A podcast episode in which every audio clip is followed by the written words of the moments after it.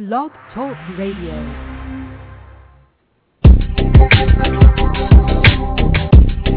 Oh,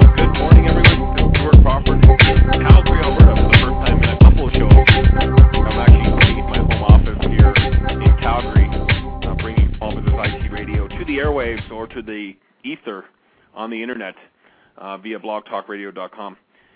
And this is our uh, first show in, our second show in the month of May. We had Ken Thorson on a couple weeks ago. We did that one from Toronto. And this one, our first one back in Calgary.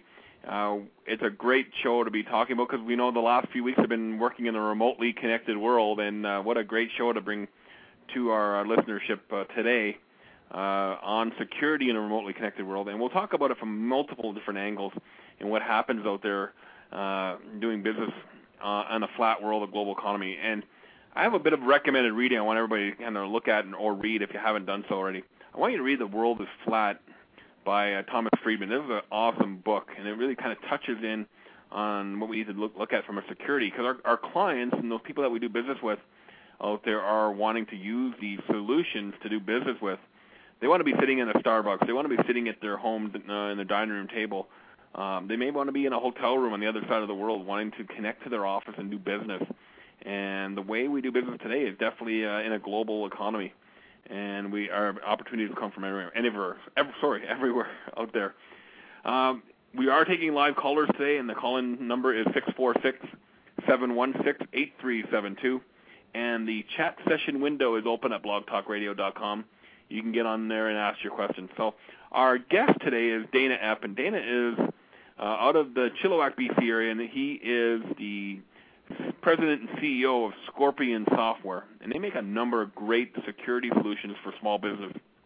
One of them is a product called AuthAnvil, which we'll talk a little bit uh, more about today, and a few other ones around uh, DubGuard and uh, for remote web workplace, and a, great new product offering that Dana and I are going to announce later on in the program. And you'll need to stay tuned near the end to find out what's happening there. And I think a lot of IT professionals, Dana, and I think you can agree with me, once they hear that, they'll be going, Phew, that's what we've been looking for for a long time. Yeah, let's yeah. Just, let's just jump right into it.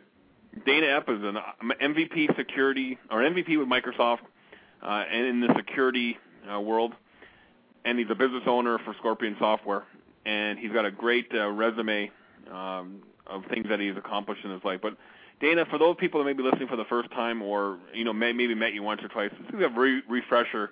Uh, who Dana is, what Scorpion Software is all about, and maybe just give us a quick overview of who you are. Sure.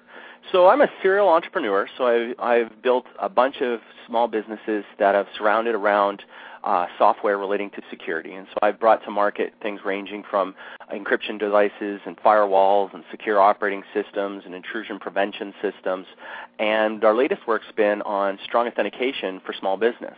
Uh, that's where Scorpion Software focuses its uh, efforts, is on delivering two-factor authentication specifically to environments uh, driven through Windows Small Business Server and the upcoming Essential Business Server and the Windows Server 2003 and 2008 uh, product lines. Um, I am uh, I sit on the uh, University of the Fraser Valley uh, Advisory Council for the CIS department, as well as been an instructor at both UFV and for the BCIT, which are technical colleges and universities in British Columbia. And so I've had I've had a privilege to be able to see the growth and the change as it relates to designing secure software and, and developing and deploying security products at the same time. Well, it wasn't all that long ago, Dana, that we had. Uh, I remember, you know, when I was doing consulting, it was five years ago, maybe, maybe six, seven years ago. It wasn't all that long ago when you look when you look at the big picture of things. That most companies just had one computer that was connected to a dial-up internet uh, connection, and that's how they got on the internet. So security at that time wasn't that big of a concern. But the world has changed in uh, in a short ten years, and yeah. uh, wow, you know, you look back and what a what a journey it has been now we have all kinds of concerns about uh, doing business uh, on the internet. We need to have it; it's a necessary uh, requirement to do business today. Yeah. What are you finding overall when it comes to secure, uh, security in the small business space? Are secure uh, small businesses uh, up on the high end of the security, or are they still struggling just to get their foot in the door there? Well, I think we have to look back and, and, and look at how small businesses use the internet. And what's interesting is is that whenever we connect to the internet, we're all equidistant. In other words, we're all connected to the same threat landscape that exists out there. And because we're using the internet these days as a commodity tool, no different than our phone systems and our fax machines, um, we're exposed to a lot of risk. And for small business, I think it's actually a little worse because there is a, a level of uncertainty or uh, an acceptance that it's not going to happen to me. I'm a small business. It's not those kind of issues. They go attack the big boys. But with the internet the way that it's designed, attackers don't know any different. They really don't care if you're a big business or a small business. They're going to have automated tools and technologies that are going to probe and look for weaknesses so that they can then circumvent those and get access to those systems. Sometimes it might be because they want data gathering and they want to steal information. Other times it might just be they want to be able to utilize those resources for bigger attacks onto other systems. And what ends up happening, especially in the small business realm, is that we don't have the same infrastructure support and we don't have the same budgets that big boys do to provide those levels of uh, security awareness and uh, security safeguards that we need to protect these systems. So when we talk about things like firewalls, well, these days in the small business space, there are a lot of great vendors like SonicWall and WatchGuard, and you know, there's tons of them out there that actually provide uh, pretty good solutions for small business. And more importantly, there's great partners out there like uh, IT Matters that actually have the ability to um, deliver those kind of solutions in a very professional way. And I think on the firewall side, we're pretty well protected part of the problem gets to be though that that's not enough these days. The internet makes it so easy for people to blow through those particular safeguards and get to the data, which is ultimately the biggest risk. And so what ends up happening is there's all different kinds of systems like failures in VPNs. So, you know, one of my biggest things that drives me nuts, especially with small businesses, is that you have uh, IT professionals come in and say if you have a VPN, you're going to be secure.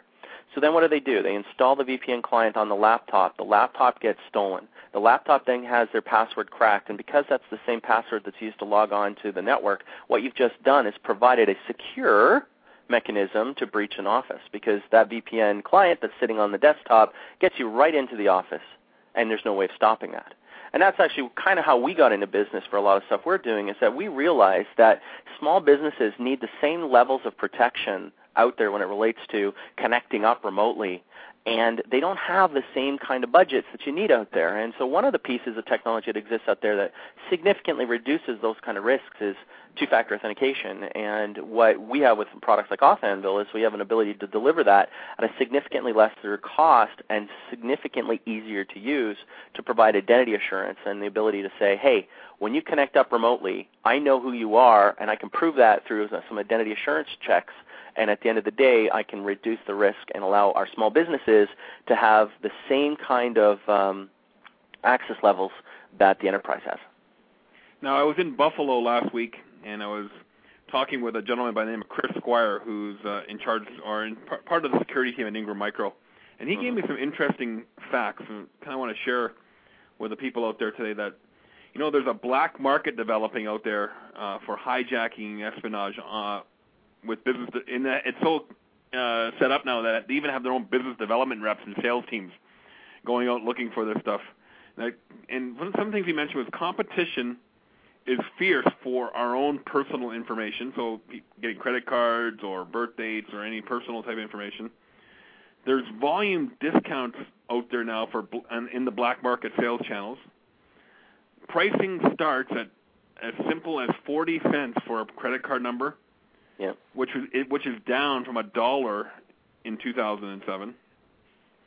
Uh, there was 712,000 new threats in 2007, and of that, 500,000 of them surfaced in the second half of 2007. So, Dana, we're seeing this stuff out there.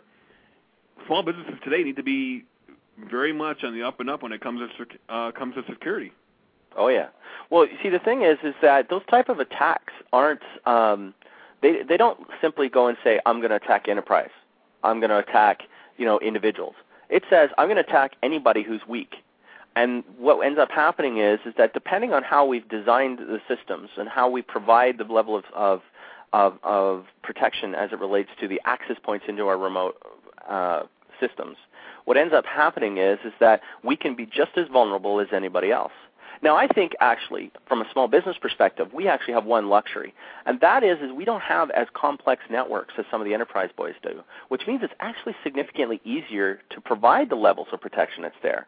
The problem is two points. One is the business owner in many cases, it's like insurance. Nobody wants to buy security to provide that level of protection until after they've been hit, right? No one wants to buy their insurance until the day they have to make a claim. The same thing can be said with security. There's lots of security safeguards that exist out there that do a certain level of protection but aren't being proactive. They're not making they're trying to deal with things in a reactionary manner. Uh, antivirus is a perfect example of that uh, you should have antivirus in place. But if I had to take a look and I had to control my budget on where I had to spend money, I would be doing it in ways to prevent the systems from being compromised in the first place, rather than scanning them after they've been compromised in effect to try to catch it as it's already hit the network. Examples could be things like Trojans and worms, and you know people being able to download content into your network in a way that you're not expecting it to from people you don't trust. And at the end of the day, I think what's got to change with part of that is that um, because it actually is not as difficult to secure the small businesses, what we need to do is find a way to educate them that these threats exist, they are real, and we need to find ways to reduce the uh, risk to acceptable levels. And that's a critical point to that security is all about risk mitigation, not risk avoidance. And one of the problems that exists for a lot of IT pros and security vendors is that they're trying to sell you a whiz bang thing that's supposed to solve everything, right? Security is not a product, it's a process. And so at the end of the day, what we're wanting to do is make sure that we can find out what are the threats that exist to our businesses and what can we put in place to reduce those risks to an acceptable level for that business somebody that might have uh, one or two computers and they're maybe never connecting to the internet is going to have a lot less risk than somebody that's got 10 employees who are all surfing the internet to get data all the time and downloading it in the network. But the reality is is that the risk itself, the potential to compromise the systems are still the same. And so we, I love when you do when we see that slide deck that you put up there, and I want the people that are listening, you know, either live now on uh, Blog Talk Radio or listening via iTunes uh, later on. The picture uh, one of those arms you get, the, you know, the traffic arms that come down to block you. At, you know, even at a railway crossing, you know that arm that comes down. And now Dana's got a slide he puts up on his slide deck about this arm coming down, but all these tire tracks going around this arm.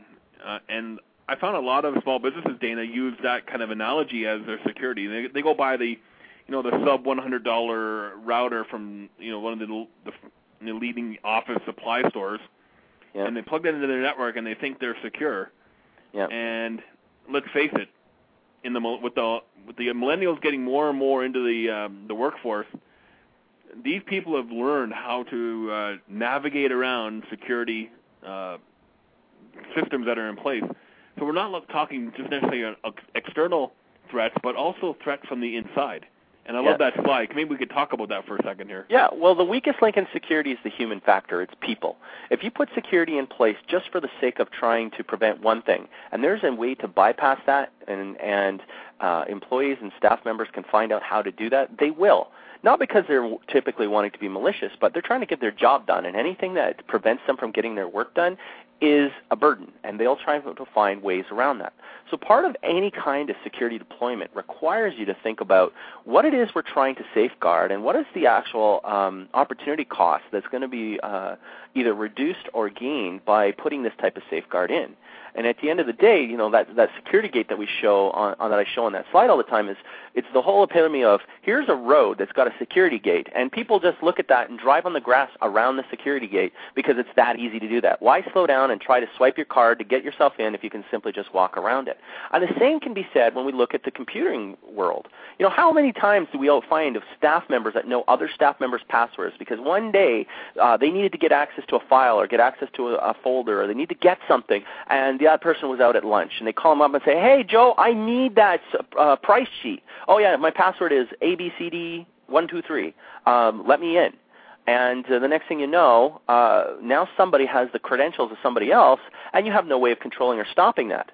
The other part to that, though, is this whole aspect that there's a lot of security that people put in place because they have the uh, presumption that it's enough right? When we talk about things like uh, these you know, these $50 natted devices on there, people consider or think those are firewalls because that's been the industry norm of what they consider a device that connects you to the internet. What they don't realize is that it's set up in a way that you can't actually control the flow of information, not only coming into the network, but more importantly, going out. Because as businesses, our most critical assets isn't the internet connection itself. It's not the computers themselves. It's the data that's in the, those computers. And at the end of the day, that's what we're trying to safeguard because all of the business workflow that occurs in the organization will have to trigger around the information that's there. And the whole aspect of protecting the information needs to be able to provide that not only can we control the attackers that might try to come in, that if they do get in, what do we do to prevent them from going out? You know, there's attacks that have occurred in in uh, years past. Things like you might have heard of worms like SQL Slammer. Mm-hmm. You know, these were attacks that were designed in a way to go and propagate and attack um, Microsoft's database server, get access to the system, and then go and, and propagate out to others. Now, it was actually possible, although it didn't. If the uh, author of that attack would have actually set it up a little different, he could have actually extracted all the information from that database and send it to a central resource to collect and store that. Imagine what kind of client data you might have that could have easily been stolen without you having any ability to control it. Now, here's what's even more interesting about this. If you would have had things like proper firewalls, proper procedures in place to make determinations on who can access what resources, at the end of the day, even if you would have had a vulnerable database, it probably wouldn't have got through the firewall. If it did get through the firewall, it wouldn't have been able to propagate through that any further if you had proper ingress and egress filtering or the ability to have rules on how the data m- moves in the organization and it would never have been able to go any further and propagate. But what we saw on the internet was we were all caught with our pants down, and nobody had those type of rules in place. Now, you you all of a sudden fast forward another year, the same type of attack occurs, but in a different way. And guess what happened? Nobody learned from that. Small businesses and the enterprise, nobody learned that, hey, you know what? We need to provide the right type of safeguards to control the flow of information. It's not about, who cares at the end of the day to stop a worm? It's not about stopping the worm. It's stopping some any kind of attack vector from getting access to the information. And if they can get close enough to the information, that we have enough layers of defense to make sure that we're going to trap them somewhere along that way.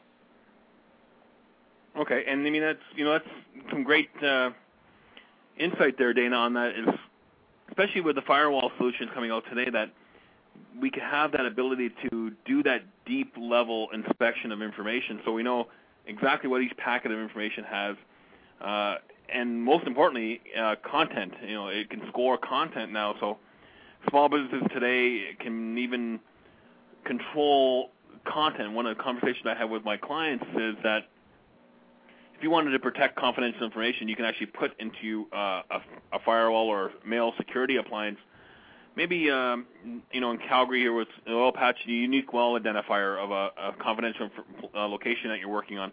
So if any correspondence has that uh, tag in it, it could be prevented from going out. Or there's solutions out there that can even monitor simple things like IM traffic and block, you know, confidential information from leaving via IM type solutions.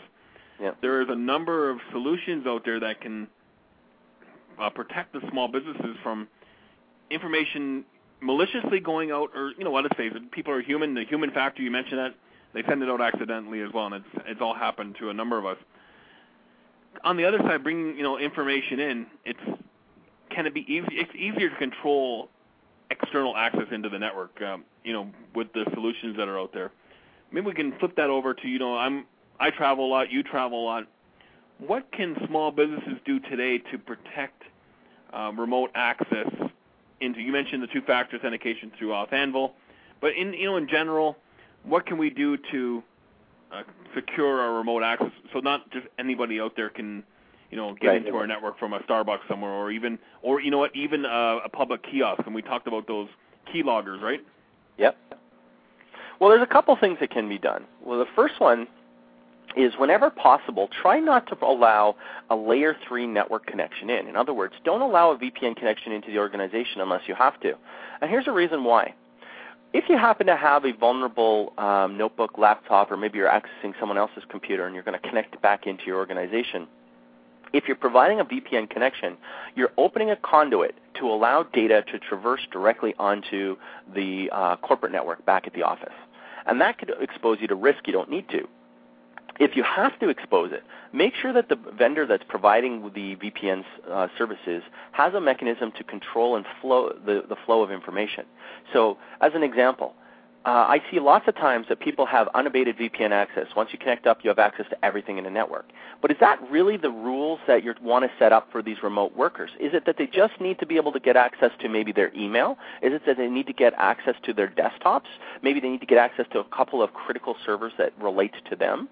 Well, provide a way so that you can limit the access so that maybe they can only access a certain amount of systems. We actually, in our organization, we quarantine it so that VPN access does not have complete access um, to the network. It's actually segmented off into a certain area, and we just use multiple NICs, so we have a way of, of quarantining that in a way so they still have access to the critical systems that they need, but it doesn't expose the rest of the organization to that sort of risk. It also allows us to audit it a little better.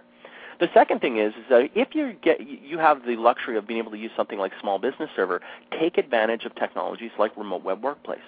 Because that provides you a mechanism to uh, through a single browser to be able to get connected up and to get access to your email to get access to your desktops and to those uh, application servers that you might have in the organization without actually having a direct connection to the organization. It's actually proxied through the web. Now, if you're going to do something like that, I do highly recommend that you consider other technologies like uh, RWWGuard and AuthAnvil or RSA or you know any of the other uh, vendors that are out there because you want to be able to provide a level of identity assurance that when they connect up, that uh, you know that they're actually your staff members. There's also lots of other simple things you can do that cost you nothing but provide you a, a better level of protection. Remember, when I talked that security is about risk mitigation, not risk avoidance if you have staff that are revolving in uh, uh, in the field a lot, but that field is maybe just in your city, maybe it's uh, just in your province or your state, uh, and they don't leave a lot, uh, um, a lot as it relates to out of that geographical region, it is possible to provide things like IP restrictions so that you could limit the attack surface of your business by simply saying, hey, look, I happen to know that my staff are going to be in Calgary, Alberta, and because they're in Calgary, Alberta, I happen to know the uh, there's what seven major providers that are there.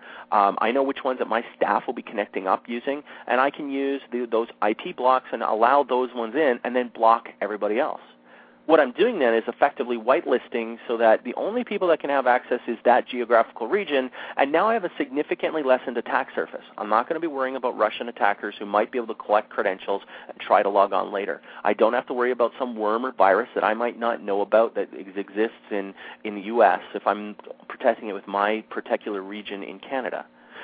In some cases, it might simply be as something as using firewalls more effectively a lot of the firewall vendors have the ability to actually provide an extra credential check before it'll actually open up ports to special services.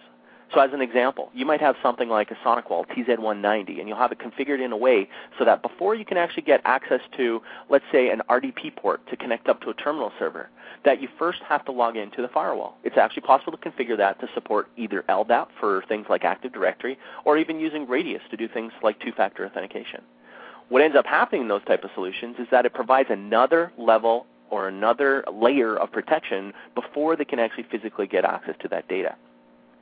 And then ultimately, it all comes down to education and understanding the policies and procedures do these people really need access to that information? We want them to be the most productive workforce we can have, but at what resources do they need? Perhaps if it's just having access to email, maybe it's a matter of just uh, exposing something like Outlook Web Access and not actually permitting them to have VPN access or to have any access to the organization except through the Outlook Web Access portal. Again, you can provide things like strong authentication to pr- pr- protect that if you want to provide that identity assurance, and you can use IP restrictions to limit it to who can have access to that kind of data.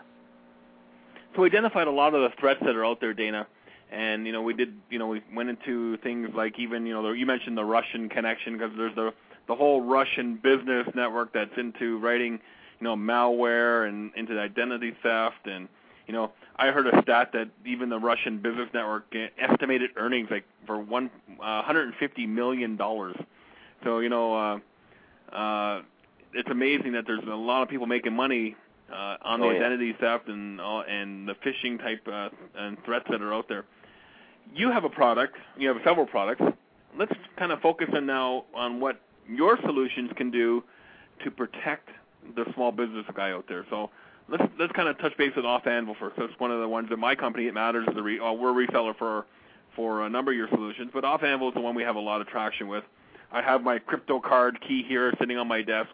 And it's it's a great way for us to secure our remote access because it does offer more than that username and password type uh, yeah. uh, auth- authentication into the network. Let's talk about what you know if a small business went ahead and got a, you know an AuthAnvil solution. How much more secure are they over you know your traditional VPN using username and passwords? Well, it's significantly more secure, and the reason is is that you're providing a two-factor uh, authentication when logging in. And for people that don't know what that is, think of two-factor authentication as something that you actually use almost every day already. When you go to the bank and you want to withdraw some money from an ATM machine, there's a process that has to occur. The first thing you have to do is you have to put a piece of plastic in there, and then the second thing you have to do is you have to put in your personal PIN. And the combination of something you have, which is your bank card, and something you know, which is your PIN, you have the ability to be able to validate that you are actually the user of that system, and then they'll give you access to your bank account. And it works extremely well. What we've done is that we have a, a technology that's a token that generates a new one-time password, or sometimes called an OTP, that every time you use it, it's dead. In other words, you can only use it once to provide a level of logon. Combine that with your PIN, and you create something called an AuthAnvil passcode. And for the first time, we now have the ability to bind the transaction when you go to log in with your token to assure that you are actually the staff member. So even if I know your password, Stuart, I won't be able to log into the systems unless I physically also have your token and know your PIN. And that starts to provide a new layer of defense because now uh, there's a level of identity assurance that says, hey, I actually know it's Stuart using his password because he's got his token physically present at the point that he's actually logging in. And that becomes very, very useful when we start talking about all the entry points to a small business, which usually are things like logging into remote web workplace, uh, logging in via VPN, logging into firewalls, logging into Windows login systems like RDP, terminal services, that kind of thing. And at the end of the day, it gives us that uh, not only a level of assurance that we know who's logging in there, we have an auditable record of that, allowing us to understand when they're logging in, from where, so that we can do you know audit tracking to make sure we know uh, what's going on. And what's nice about that is that it works across multiple accounts. So it might be that you, Stuart, as the uh, biz dev guy at uh, IT Matters, you know, don't have as much access to some of the servers as your tech team does with any luck, they've probably limited your access to those systems. What's nice though is that if you do need that sort of access, they have a level of assurance that when you go to log on, they know it's you and not them that's accessing those systems. So that comes down to accountability. Passwords are easily shared, guessed, and stolen. And what we do is we reduce that risk significantly by also requiring you to have that physical piece, to have that two factors to log into the system. I mean, that's you know that's critical important. I love the you know I love the example you use because yeah, exactly. As a business development guy, I don't need access to you know our Bez server and our SQL server. I just need to be able to run my application so I can get the information that I need. And I would assume a number of our clients are in the same way. The accounting team doesn't need to see uh, maybe some sales information, and the sales people don't need to see the accounting information uh, directly. And uh, yep. and that's a great. Uh, a great way of looking at it. And you know, Dan, it's not only not only about securing uh, solutions like remote web workplace or terminal services or uh, Outlook Web Access or Seek or whatever they're calling it now, uh, Exchange Anywhere, whatever they're whatever they're calling it with uh, Exchange 2007. Yep. We can actually in, uh, secure uh, web applications too. So if we're a company that is doing uh, hosted services like a web type service, we can actually integrate the AuthAnvil solution to secure our web apps. Is that uh, is that possible?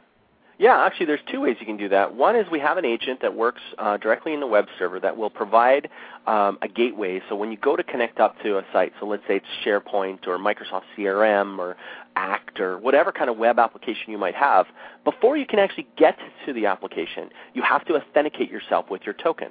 Why that's important is it can significantly reduce the attack surface of web applications, which we're seeing to be some of the most vulnerable methods that people are getting access to information. Before you can even get access to those systems, you have to prove you're a staff member that's allowed access to those systems. So it significantly reduces that side of the risk. The other side is that Auth itself is a web service infrastructure, which means that if you are building your own line of business applications, you might have developers in-house or perhaps you have some external guys that are helping you do integration, you can actually write it into the system so it's directly in there. In many cases, replacing the need for passwords for a lot of your own line of business applications in the first place. What could be better than not having to know a password in the first place if you all of a sudden have it generating on your token each and every time you use it? Exactly, and I mean that's a great, uh, great way. And I love the, I love what you mentioned about auditing as well. So, if you have a, a concern about somebody who maybe even tried to leave the company, well, that's one thing we can talk about off AuthAnvil around. You know, if you have somebody who leaves the company, you can actually just in one click turn them off from all the services that are ha- that they, how you have available on the network.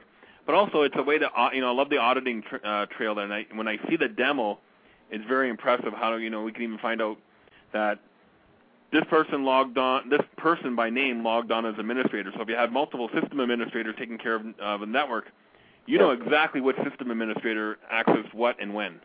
Yeah, that's one of the powers that Auth provides is that through something called our grouped user functionality, its ability to group people that have tokens who have um, a, a shared need for access. Domain administrators is a perfect example. If you have the administrator account and you got need four people that are uh, having access to that account, who do you know how do you know which one of those employees was the one that logged on as administrator and made that critical change that may have caused a failure? If you need to track that down to find out what he did how do you know that? Well for the first time AuthAnvil's been able to provide that for windows networks because what occurs in the audit logs is there'll be a log item that'll say something like grouped user administrator was logged on by dana. So now i know ah oh, it was dana that logged on administrator at that particular time and now we can go and follow up and find out what he did and, and we can you know remediate that. It's really important for things like change management because you now know who's doing that. Um, we have some clients which funny enough they use our product in a very weird way that i would have never thought of. They use it as an auditable way to um, second guess their billing in their ConnectWise system. Not that ConnectWise has, has any kind of problem with that, but it's the people. Sometimes people forget to put their timesheets in. They forget to put the information that's in there. And what ends up happening is they simply go and look at the audit records of when their staff members logged on to their client sites.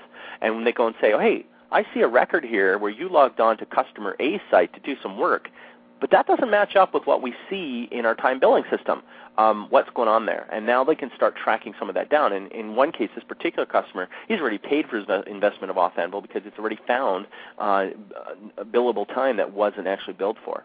And it's interesting because um, I would have never thought of using a system like that, but it, it, it, it does work. And that's a, a, a good way of knowing who's connecting up where, why, and when. Well, we've never had the situation where technicians – you know, go home and do their time at 10 o'clock at night and and and forget half the time, you know, forget about half the stuff they uh, they done for the day. That never happens in our industry. No, never. never happens. Never. Uh, so, Dan, I mean, Auth was a great solution for small business that are, you know, need uh, that extra level of security. And I, you know, I would highly recommend every small business has that for the, you know, you put this little crypto card thing on your keychain or on your inside your notebook bag or whatever which way you want to carry it.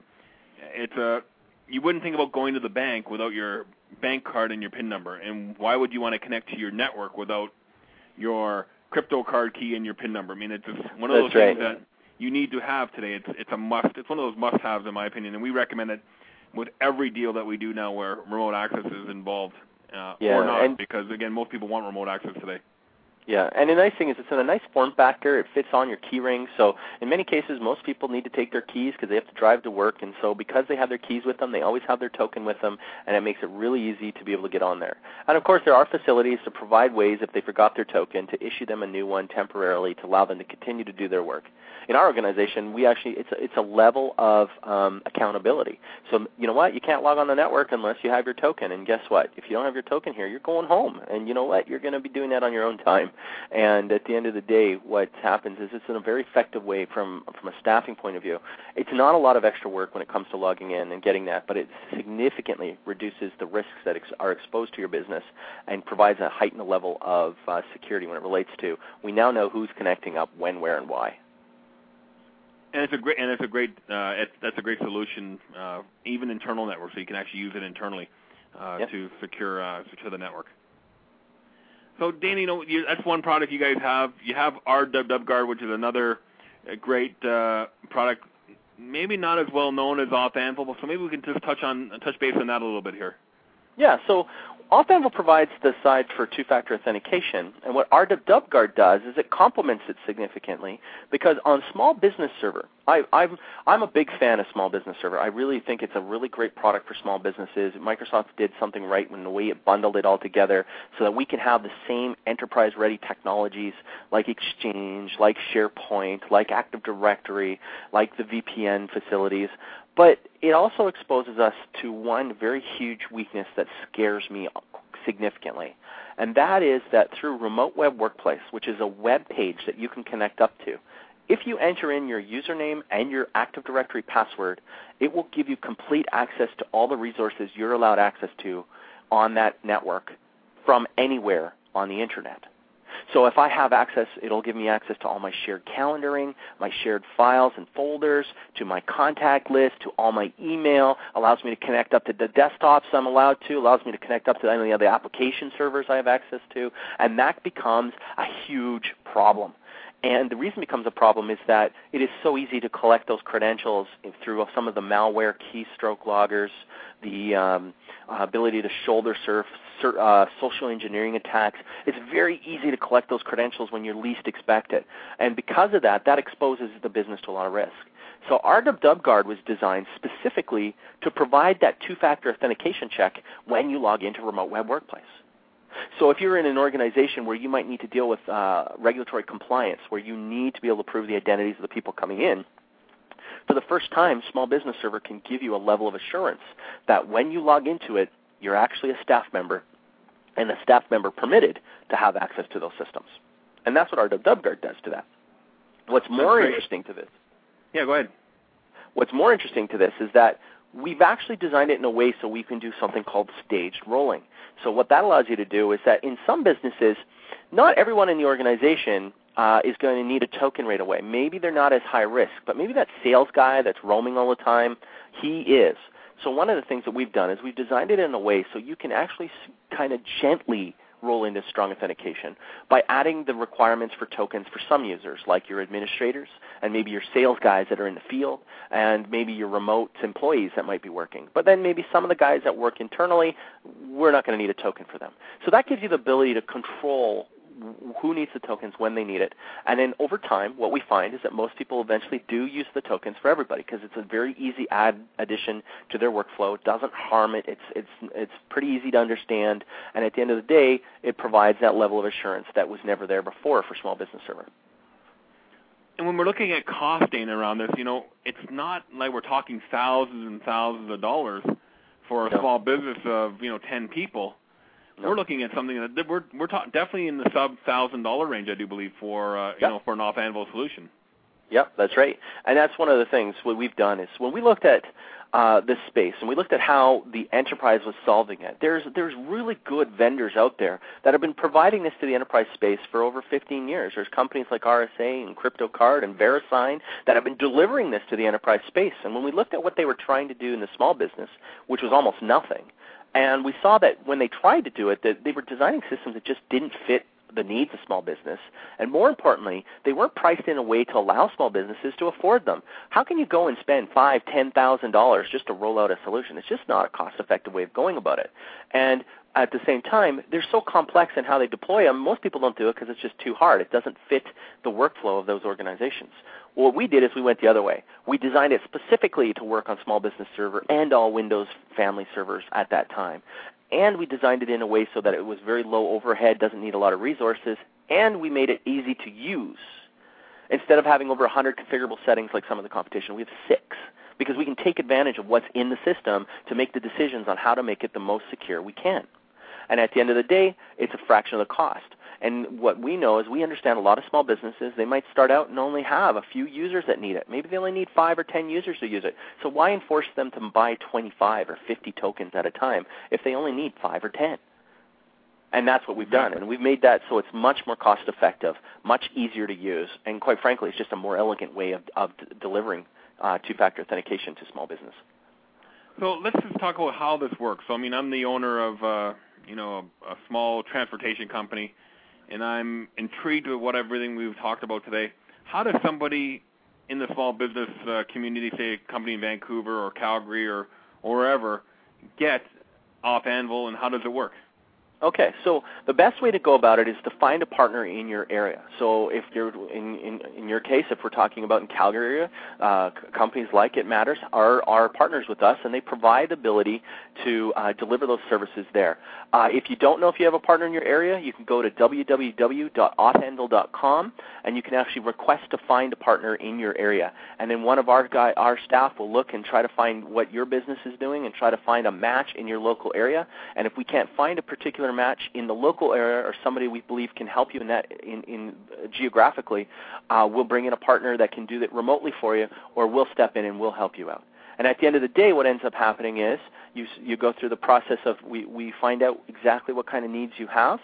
Um, one of our partners will uh, assess the other parts that might go along with that. In many cases, when people need two-factor authentication, they're also going to be wanting to take a look at how we're going to lock down things like your VPN and your firewalls and any of the other services that might need to be done there, and they'll deploy it for you, and that will get it up and running in, in no time at all. So if I'm sitting in the Starbucks now, I got it all. I found a great partner.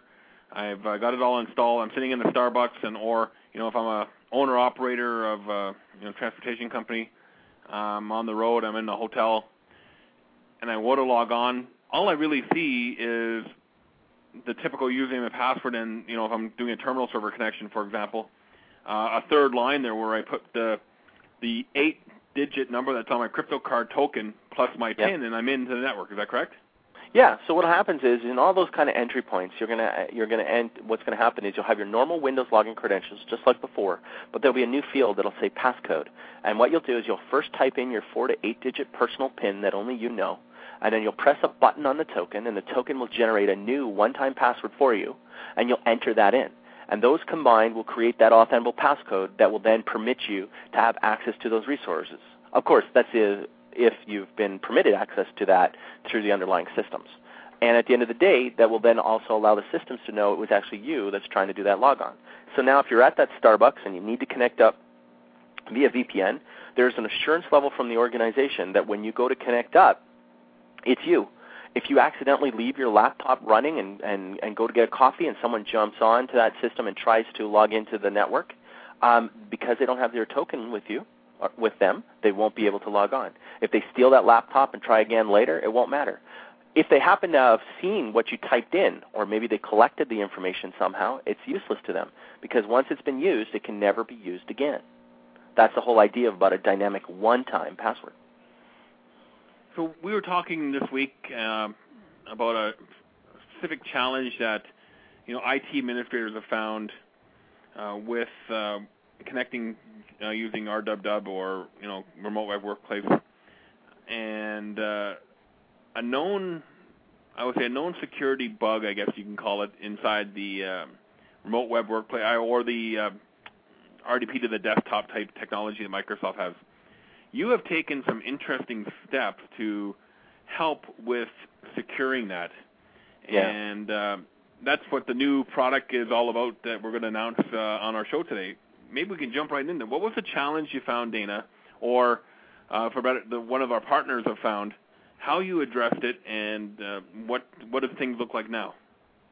Well, here here was the issue that we had. We have a lot of our partners that manage um, different systems, uh, different SBS boxes uh, around the world. In many cases, they might be managing 10, 20, 30, 40, 50 systems, and when you need to control the administrative access, so staff members connecting up to the remote client networks, uh, especially when using an administrator credential, uh, the way to do it obviously is that they can log on as the administrator and you can use two-factor authentication and provide a way to identify who they are. And it works out really good because you then have the ability that if a staff member, let's say, leaves your organization, you can revoke his token, and even though he knows the Active Directory credentials, he won't be able to log on to any of those systems. Well, there was one flaw with that design, and the, well, the flaw that we had was there was a couple of entry points, well, actually one specifically in Win- in Small Business Server that that didn't quite work as we expected, and that was in Remote Web Workplace. I wouldn't call it a bug as much as a design flaw, but what Microsoft did when they designed Remote Web Workplace is they provided them a method and they made the decision consciously to say, look, an administrator will always be able to log on to the website. They need to have access. Well, that causes a problem Because if that person happens to know the administrative credentials, that means they're going to be able to get into your network. And we didn't want that to occur. And we even had Jeff over at Bulletproof Networks who, when he came to us one day and he was like, look, I need to deploy this. Why is this not working? It ended up we were given a recommendation saying, look, if you don't want administrators to log on, simply just prevent them from logging in, remove them from the remote web workplace group, and, and uh, set it up so they're not allowed to log on to that server. Well, that wasn't an effective solution. So ultimately what we ended up having to do was find a new way around that. So what we did was we took the core um, code base of RWWGuard, which provides a level of that two-factor authentication and does some identity checks. And we wrote it into a new product called AuthAnvil RWW Protect. And what that does is it gives you the ability, when you go to log on to the systems, for the first time, you actually have a toggle in the configuration that can say prevent administrators from logging into remote web workplace. And what that then effectively does is even though Windows will still try to allow it to log on, it will never be allowed to do that because when you go to try to log on to Remote Web Workplace, it's going to say, oh, you are a member of a domain admins group, and that account is not permitted to log on to this system. At the same time, we get the same luxuries of we took all the special audit logging that comes with RWWGuard, and we made that generally available in RWW Protect as well. So what that does is it means that for the first time, for people who've always wanted to know um, who's logging into Remote Web Workplace, there is actually a, a, specialized event log source called RWW Protect, which will provide those logs for you in a single location. So for the first time, you now actually have the logging facilities that you've been asking for. And here's the interesting part about this product. We're giving it to the SBS community completely free. We Wonderful. think that when it, when it when we think when we talk about securing the infrastructure, we think that this is a huge hole and we want to plug it. So we've done that. And you can actually download RWW Protect for free and use it and to prevent administrative access uh, today. You can actually go to www.authanvil.com slash rwwprotect and you'll be able to get access to that system uh, to download the, the content. There's actually a little video I put up there to show it in action so you can see the differences. What we've also done is the reason we're able to provide this for free is that we're including this as a free agent as well for all of our AuthAnvil customers. So for those people that have token technology and they want to use it, there's an option that you can enforce AuthAnvil security for the administrator accounts. And because it's free, now with our partners that are managing 50, 100, 250 networks, uh, for SBS, they're not having to buy uh, individual copies of RWWGuard to do that, which can save them uh, lots of money. And so we feel that this is a good trade-off that can benefit everybody in the SBS community and at the same time provide a new level of uh, protection for our AuthAnvil customers. So just to be 100% clear, Dan, so I get it in my non-technical mind that I have, um, basically what the RWW Protect is doing now is preventing uh, domain admins what about local admins? It, are we protecting local from local admin access as well? Because maybe a few guys still out there doing local admin uh, rights on the PC from gaining. Well, on SBS 2003, the DC, you, there's no such thing as a local admin. It's actually a domain admin. So those this all is not, this is actually not on the workstation. This is actually on the domain controller. This is, is on RWW. Yeah, right directly okay. on RWW. Yeah. So it's not so, actually so the administrator accounts and any domain admins you add, anybody like that, they will not be permitted to log into remote web workplace if they have the domain admin's credentials. Okay, so now that now it all makes sense. So of course there's no such now of course no local admin, so that's that's even uh, even better. Yeah. So this will protect the lo- uh, domain admins from logging into RWW and then gaining access to uh, systems up on the network, which is a wonderful way of uh, increasing the security of our clients' networks that we're taking care of. So. Yeah, uh, and kudos, it adds that new logging. Well, thank you. And it adds a lot of new logging. So if errors occur, i.e. someone tries to log on as administrator, one of the nice things is as a dedicated event log source, for those people that monitor the small business server daily reports, there will actually be audit logs that will actually tell them when somebody tries to log on who is uh, not permitted to do so. That's great. That's a wonderful, wonderful solution and a good way, a good value add that we can bring to our to our client base. So, Dana, we've talked about a lot of things. We got a and a great new announcement here.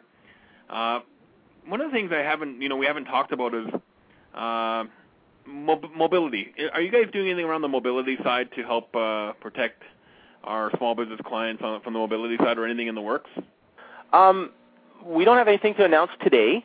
Um, but uh, we are definitely looking into that space. There, there are some interesting challenges when we talk about mo- mobility, specifically in the Windows systems, because one of the issues that you get into is how they're accessing it, usually through OMA as an example, Outlook Mobile Access and uh, the ability of controlling in, uh, that flow of information. You know, when we have the ability in a browser to be able to say, "Hey, stop, wait, we got to prove you are who you say you are," that works really, really well. But when you're trying to have a phone that's pulling and pulling down emails, it's not as easy to do that because nobody wants to be entering in their one-time password each and every time they log into there. So we have to provide a caching mechanism and some cookie management to, to, to control how that all works. We are definitely um, doing some research on that, but uh, we don't have a product yet to announce on, on that particular front because that is one of the, the emerging things. A lot of our, our small business clients are uh, are definitely uh, going down that road, especially uh, with tons of mobility devices that are, are out there, and and yeah. the way uh, business is going today. So, yeah. Dana, we got a few minutes left here. You know, if I had to take uh, you know three main takeaways from security for small business, from a, you know from a, let's say from the IT pro side, what should we be focusing on here in the remainder of 2008 so that we can have educated conversation with our client base when it comes to security? Okay, well, obviously I, I, have a vested interest in that answer. The first one would be um, that uh, passwords are an extremely weak form of authentication, and that you should be considering in any kind of remote access entry points that you uh, strengthen that with something like two-factor authentication. If it's not with AuthAnvil, be it with uh, any other strong authentication vendor that's out there. Um, the second thing would be that the data is the most important piece to that. And I think that if they don't already have one, they need to make sure that they have an asset catalog. And for those who don't know what an asset catalog is, it is a list of all the data and information assets that are in the organization, who is responsible for them, and how it affects your business. A lot of businesses spend a lot of money on technology and not understand why they're doing it, or more importantly, what they're trying to um, uh, protect. And when we talk about things like uh, you know, disaster recovery. We talk about backup solutions. We talk about antivirus. We talk about firewalls. We talk about patch management. When we talk about all these kind of systems, it's it's actually the wrong conversation to be having with the business owner. Because what the business owner wants to know is not how the widgets work. Sorry, let me rephrase that. How the technology works. What they care about is how do they make more widgets? How do they deliver more of their widgets? And how do they make sure that at all times it's being able to uh, continue to function as a business? So when we start talking from security, we got to stop worrying about the techno, technical safeguards and start thinking about what it is we're trying to protect. So maybe that's something as simple as understanding where the files are in the organization.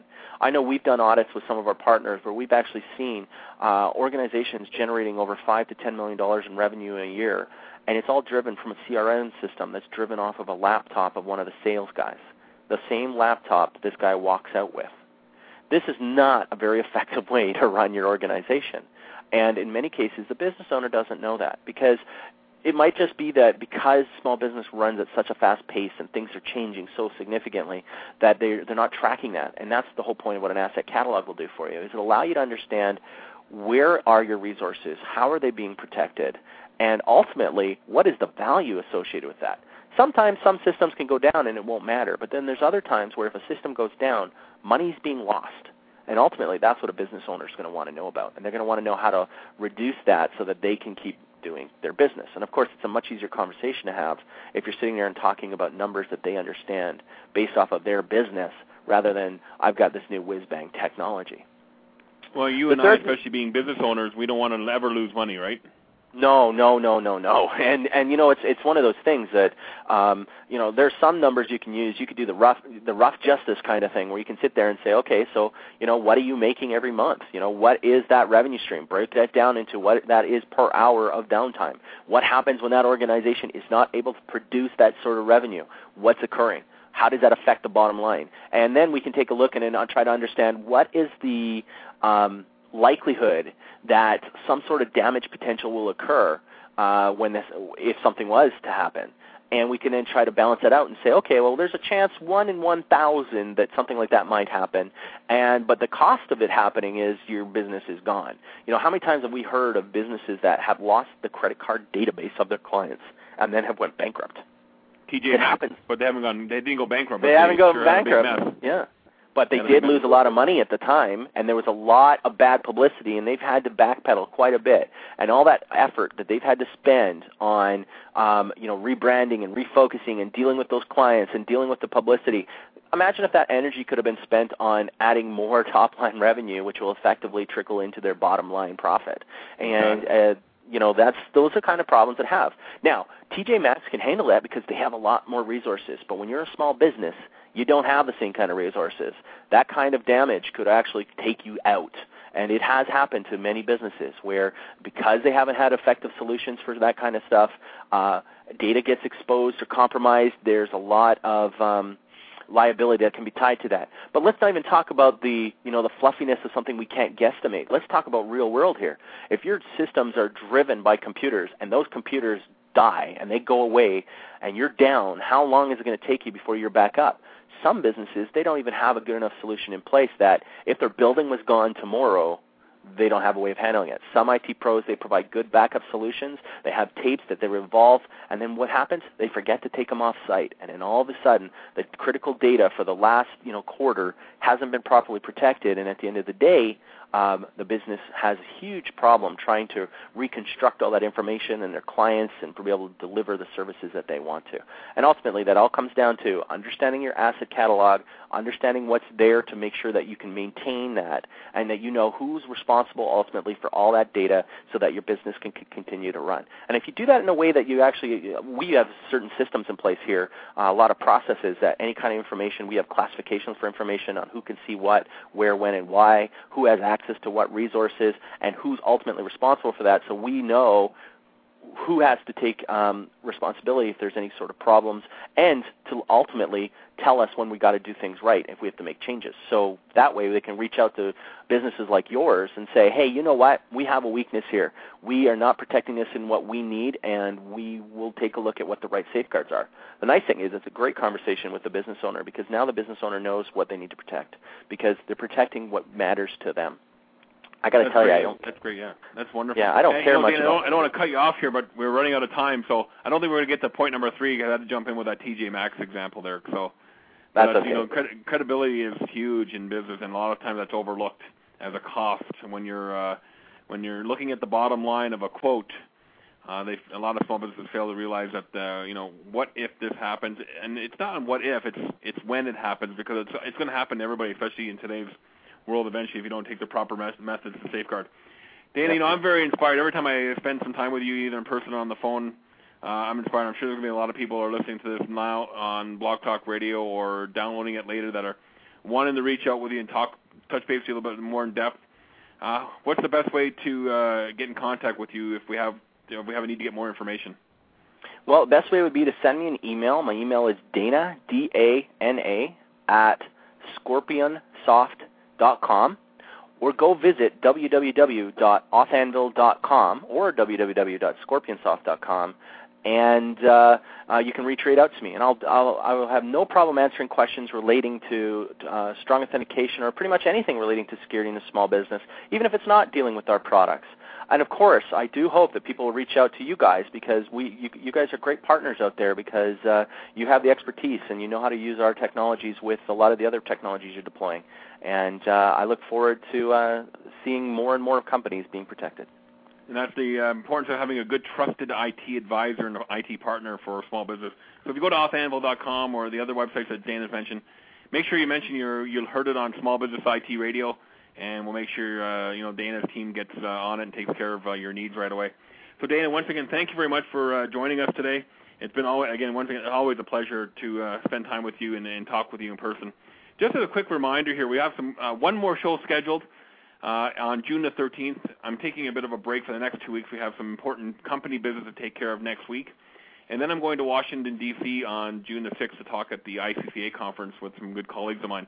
So we're not going to be back on the air with Small Business IT Radio until June the 13th.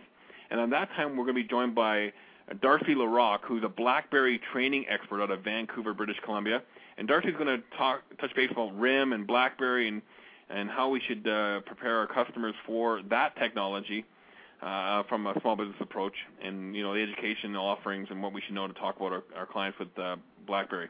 And we're going to work on some new uh, shows over the summertime, and uh, we'll, we're not going to be taking a break. We're going to be full speed ahead during the summer because we believe that information and business continues to flow, even when we're enjoying playing golf and all that other great stuff. So this is Stuart Crawford with Small Business IT Radio, signing off for another week. We'll see you on June 13th. You can visit my website at stuartcrawford.com. That's S-T-U-A-R-T, crawford.com for more information on shows and to visit my blog. Anyway, have a great uh, couple weeks. We'll talk to you on June 13th.